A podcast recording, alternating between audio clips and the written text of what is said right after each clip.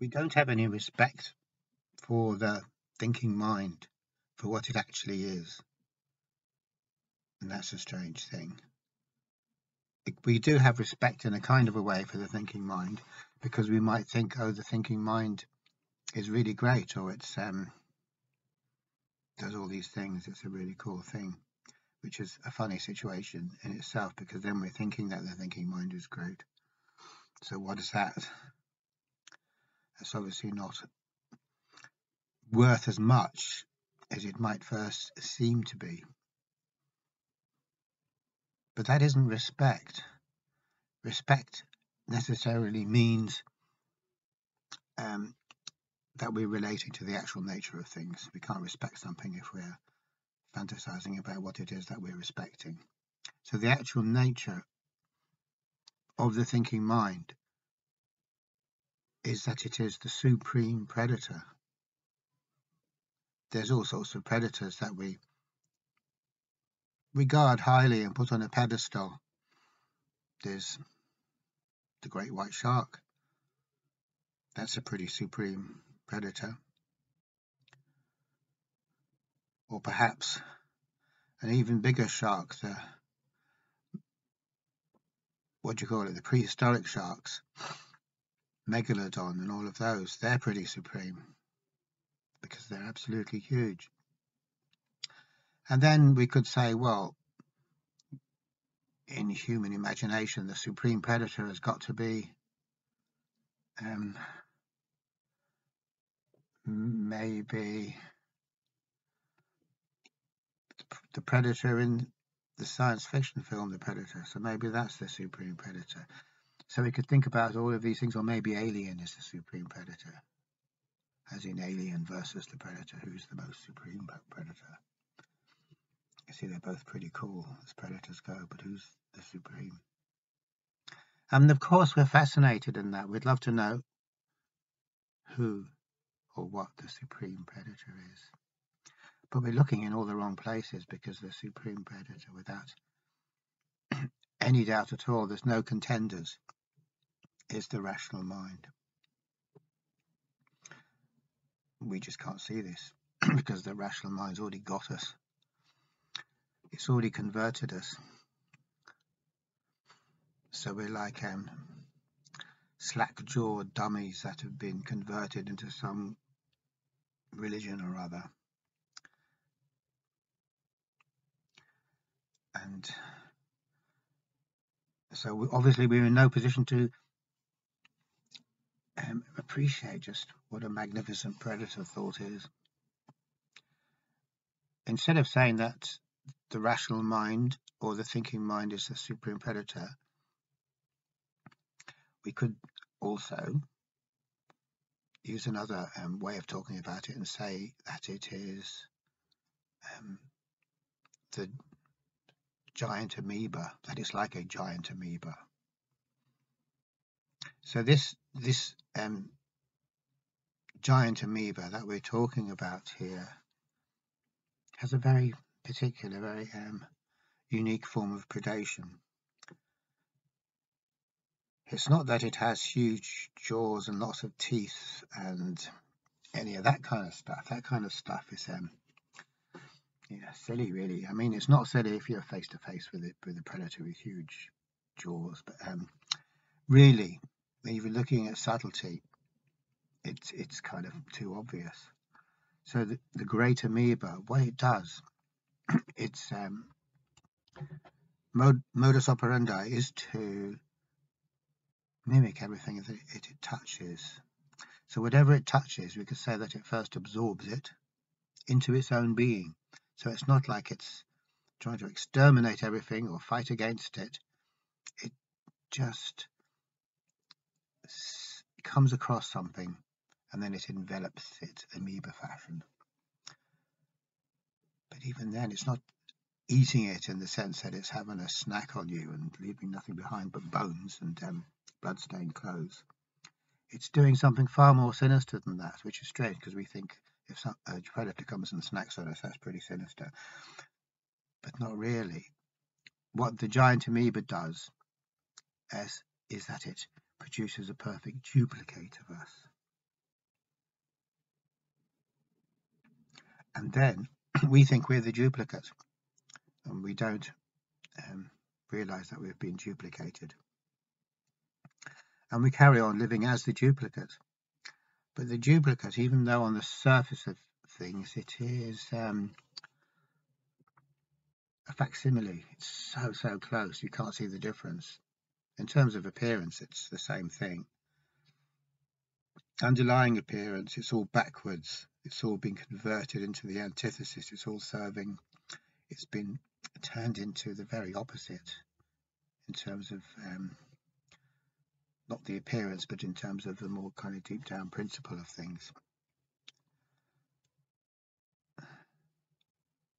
But nobody knows. So we've been subverted and converted to the antithetical principle. And we have no idea.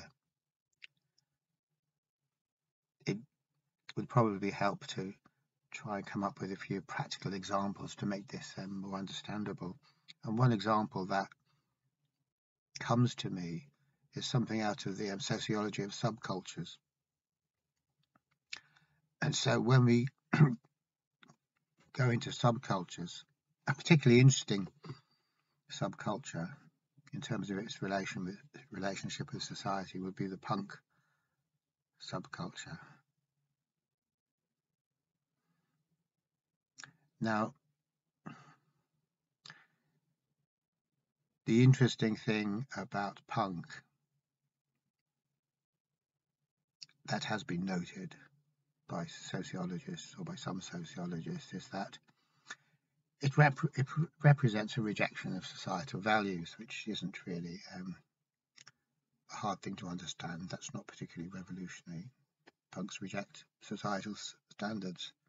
They're kind of giving it the finger, like like that kind of. And we all know that because everything about punk, even though it's a long time ago now, but we still know what punks are. Everything about being a punk is about giving a finger to society.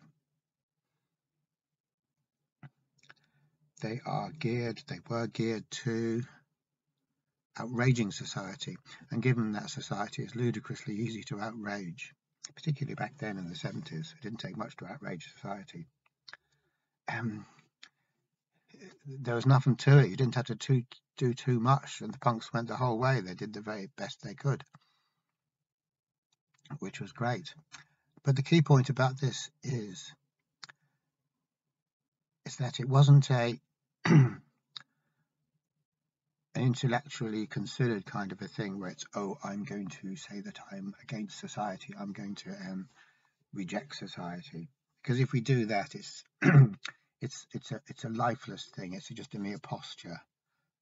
God knows there's enough subcultures and enough movements which do try and do that and God knows we do try and do that a lot. Be rebels or whatever. But the point is the the the shock value and, and um, lies in the originality. It lies in the fact that it's a kind of you could say almost instinctive rejection of society without an intellectual processing. It didn't come from an intellectual place.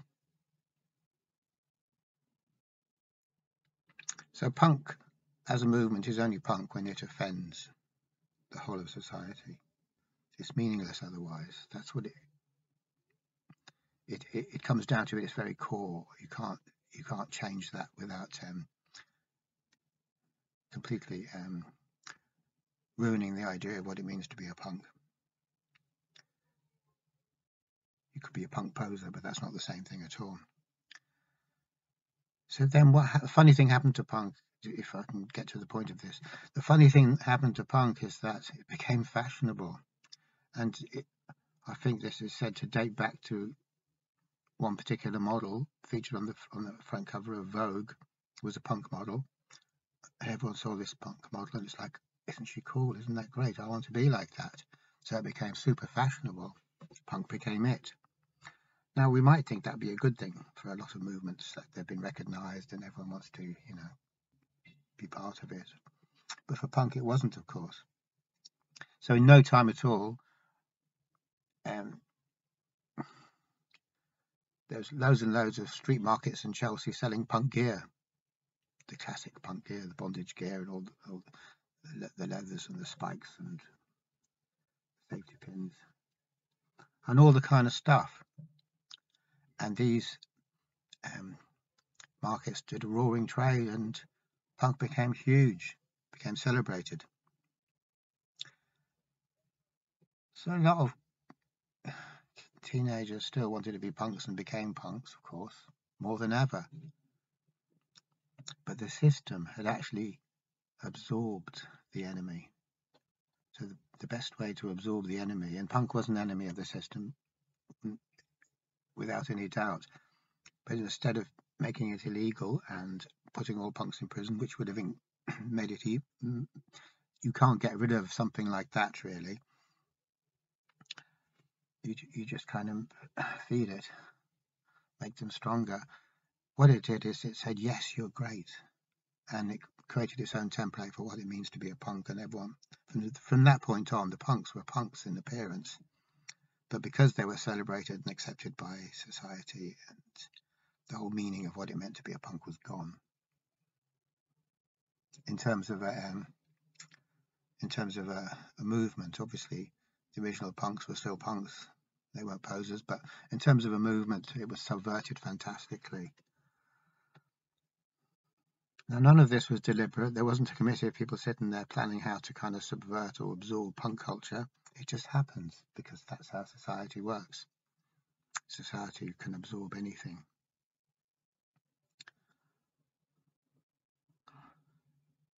It, you could probably say that the whole of kind of um, rock music had the same thing happen to it. That when rock music started, it was rebellious, genuinely rebellious, and it wasn't celebrated by society. But then, boy, did society start um, celebrating rock music. And so it ended up before very long that if you were a rock star, rock musician, you're serving the man. You're part of the machine, like in the Pink Floyd album. Welcome to the Machine. And so now we've got this huge, roaring, um, massive um, popular music thing going on, but it's all the system, it's all the machine. Not all of it, but the vast majority of it has been subverted very cleverly. So we could go on giving examples of this, or at least I could go on giving examples if I could think of any more examples, which I can't off the top of my head. But that's the basic idea of it, illustrated. And in a more profound sense, what happens is that we ourselves, as unique or original individuals, get to be absorbed in the same way. So society or the system says, isn't it great? Isn't it great to be original? It's an, isn't it great to be you? Isn't it great to have your own tastes, your own style, your own whatever? And gets and, and it nullifies us in that way. Because we go, yeah, it is. And then society shows us how to be original. It shows us how to be unique. It shows us how to have our own style, how to de define ourselves. And we go, yes, that's me. I want to define myself like that, which is what we all do. That's not just a couple of idiots every now and again who fall for that. We all fall for it. We've all accepted society's definitions of who we are, what we're about, what we want, etc. We've all, every last one of us, been absorbed by the system. And this absolutely no way that we can know that. Because we don't want to know it is one one reason. Because the whole point is that we want to have this illusion that we are unique and us truly ourselves and we're expressing our own uh, true inherent nature rather than coming out with crap that's been programmed into us. No one wants to know that. But also our way of thinking is doesn't come with a um, a way of seeing that we are not originals anymore. The system doesn't provide us with the capacity to question it. It's turned us into slack, slack-jawed dummies. It's converted us to the cult. And so all we can think about is how we can be um, good girls or good boys within the context of the cult. And if we see anyone who isn't trying, as we are, to be good girls and good boys within the context of the cult, we're mean to them. We're really, really mean to them. We attack them because they're not like us. But we're not like us either because there is no us. We've been subsumed, we've been duplicated by the great duplicator. So it's, it's easy to see that when there is a predator like this, it is supreme because no one fights against it. Even if we try to fight against it, which is a natural human instinct. And I think there's a thing in the original Matrix film that explores this theme a little bit. It's necessary for us to rebel and fight against the system.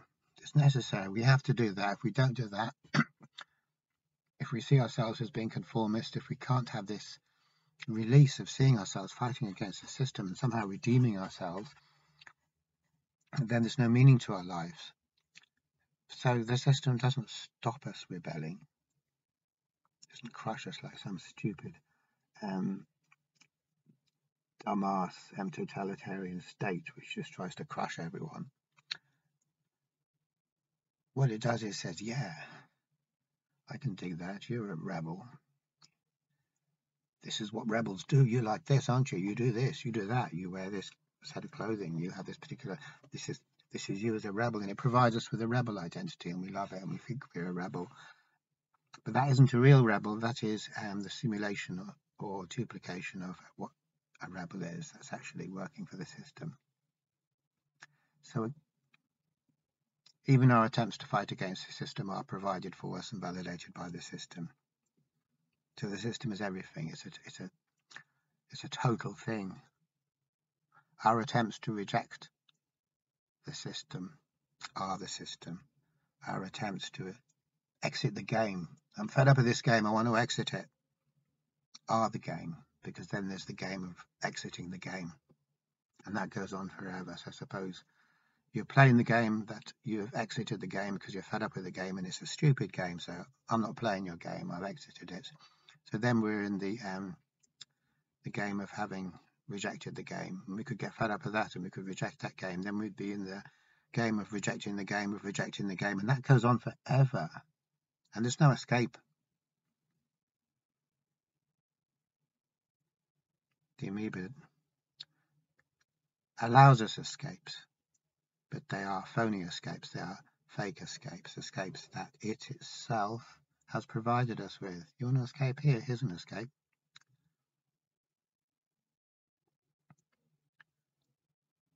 So the, the more we try to escape, the more trapped we become, the more we try to define ourselves as somebody who isn't um, totally conform, conforming, the more conforming we are. So th this is this is just to show or to, to try and kind of um, illustrate how the how the amoeba is the ultimate predator, the really really ultimate predator. It can go, it can facilitate anything. We want to be um, kind of turned on, alternative We kind of want to be kind of right on in that way. The amoeba will facilitate that want to be rebels, we want to be whatever the hell it is we want to be, anything we can have an idea about, the um, system will facilitate that. And we never notice the difference and it's all seamless.